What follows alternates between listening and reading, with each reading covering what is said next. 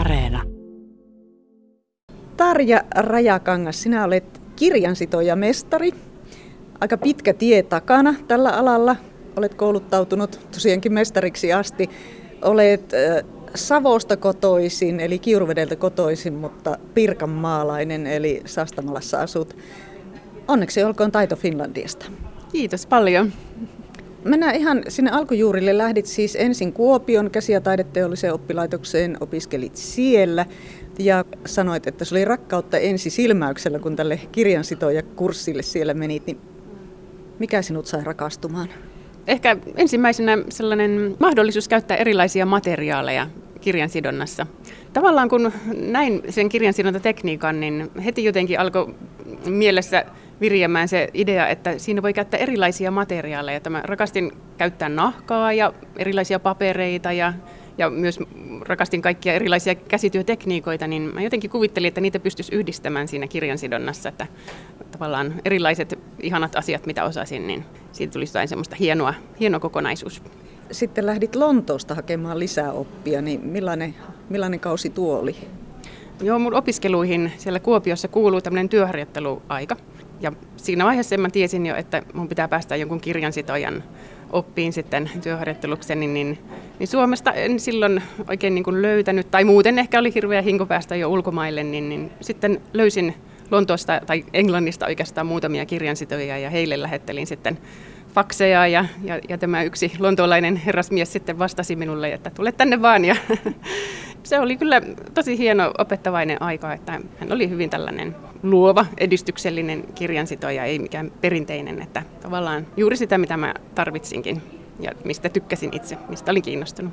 Tarja Rajakangas, nyt perjantaina siis sait tämän Taito Finlandian, mutta jo kesällä sinut palkittiin Englannissa, niin miten paljon luulet, että se, että sinä olet imennyt sieltä vaikutteita ja ollut siellä opissa, niin vaikuttiko se siihen, että menestystä on tullut myös siellä? Kyllä, kaikki varmasti vaikuttaa kaikkeen ja, ja mä olen nyt jo aika monta vuotta osallistunut tällaisiin kansainvälisiin kirjansidontakilpailuihin, koska se on semmoinen mukava haaste tehdä jotain vähän arjesta irtoavaa, että että voi tehdä semmoista vähän taiteellisempaa sidontaa, johon käyttää sitten enempi aikaa. Ja no, mulla on kuitenkin ehkä vähän semmoinen oma tyyli kehittynyt tässä vuosien mittaan, että toki siinä on vaikutteita monien muiden tekijöiden tyylistä ja historiallisista sidoksista, mutta se alkaa olla jo sellainen oman, oman näköinen juttu. Miten sinä luonnehtisit omaa tyyliesi? Mistä erottaa Tarja Rajakankaan sitoman kirjan? No ehkä mä ajattelisin itse omaa työtäni sillä tavalla, että mä pyrin olemaan luova ja ehkä aina keksimäänkin vähän uutta, uutta ja erilaista, ehkä kirjan rakenteeseenkin jotain uutta tai, ja materiaaleja käyttää mielikuvituksellisesti ja tykkään väreistä. Värikkäitä tuotteita yleensä tulee ja perinteinenkin kirjansidonta, arvostan sitä tosi paljon ja joskus sitäkin teen, mutta kyllä se on se, ehkä se luova kirjansidonta, mistä mut tunnistaa. Näin maallikkona, kirjan lukijana, niin sitä jotenkin ajattelee, että no kirja sidotaan niin, että se on siitä keskeltä pistelty. Siellä on ne langat, mutta miten ne eroavat sitten toisesta? Kerro vähän, että mistä se niin kuin lähtee, kun sinäkin alat suunnitella erilaisia tapoja.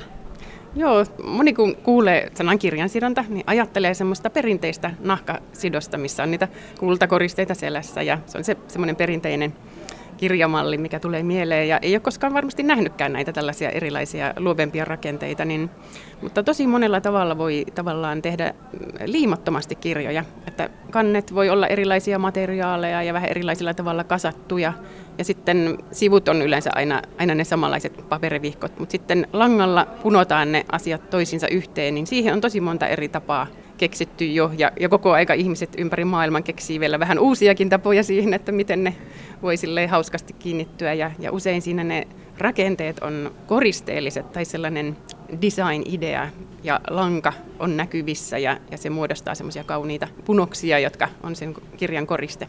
Pellava ja puuvilla on parhaat langat kirjansidonnassa, niissä pysyy solmut hyvin, koska siihen täytyy tehdä niitä solmuja ja semmoisia pieniä punoksia, niin tekokuitu ei ole sitten kauhean hyvä.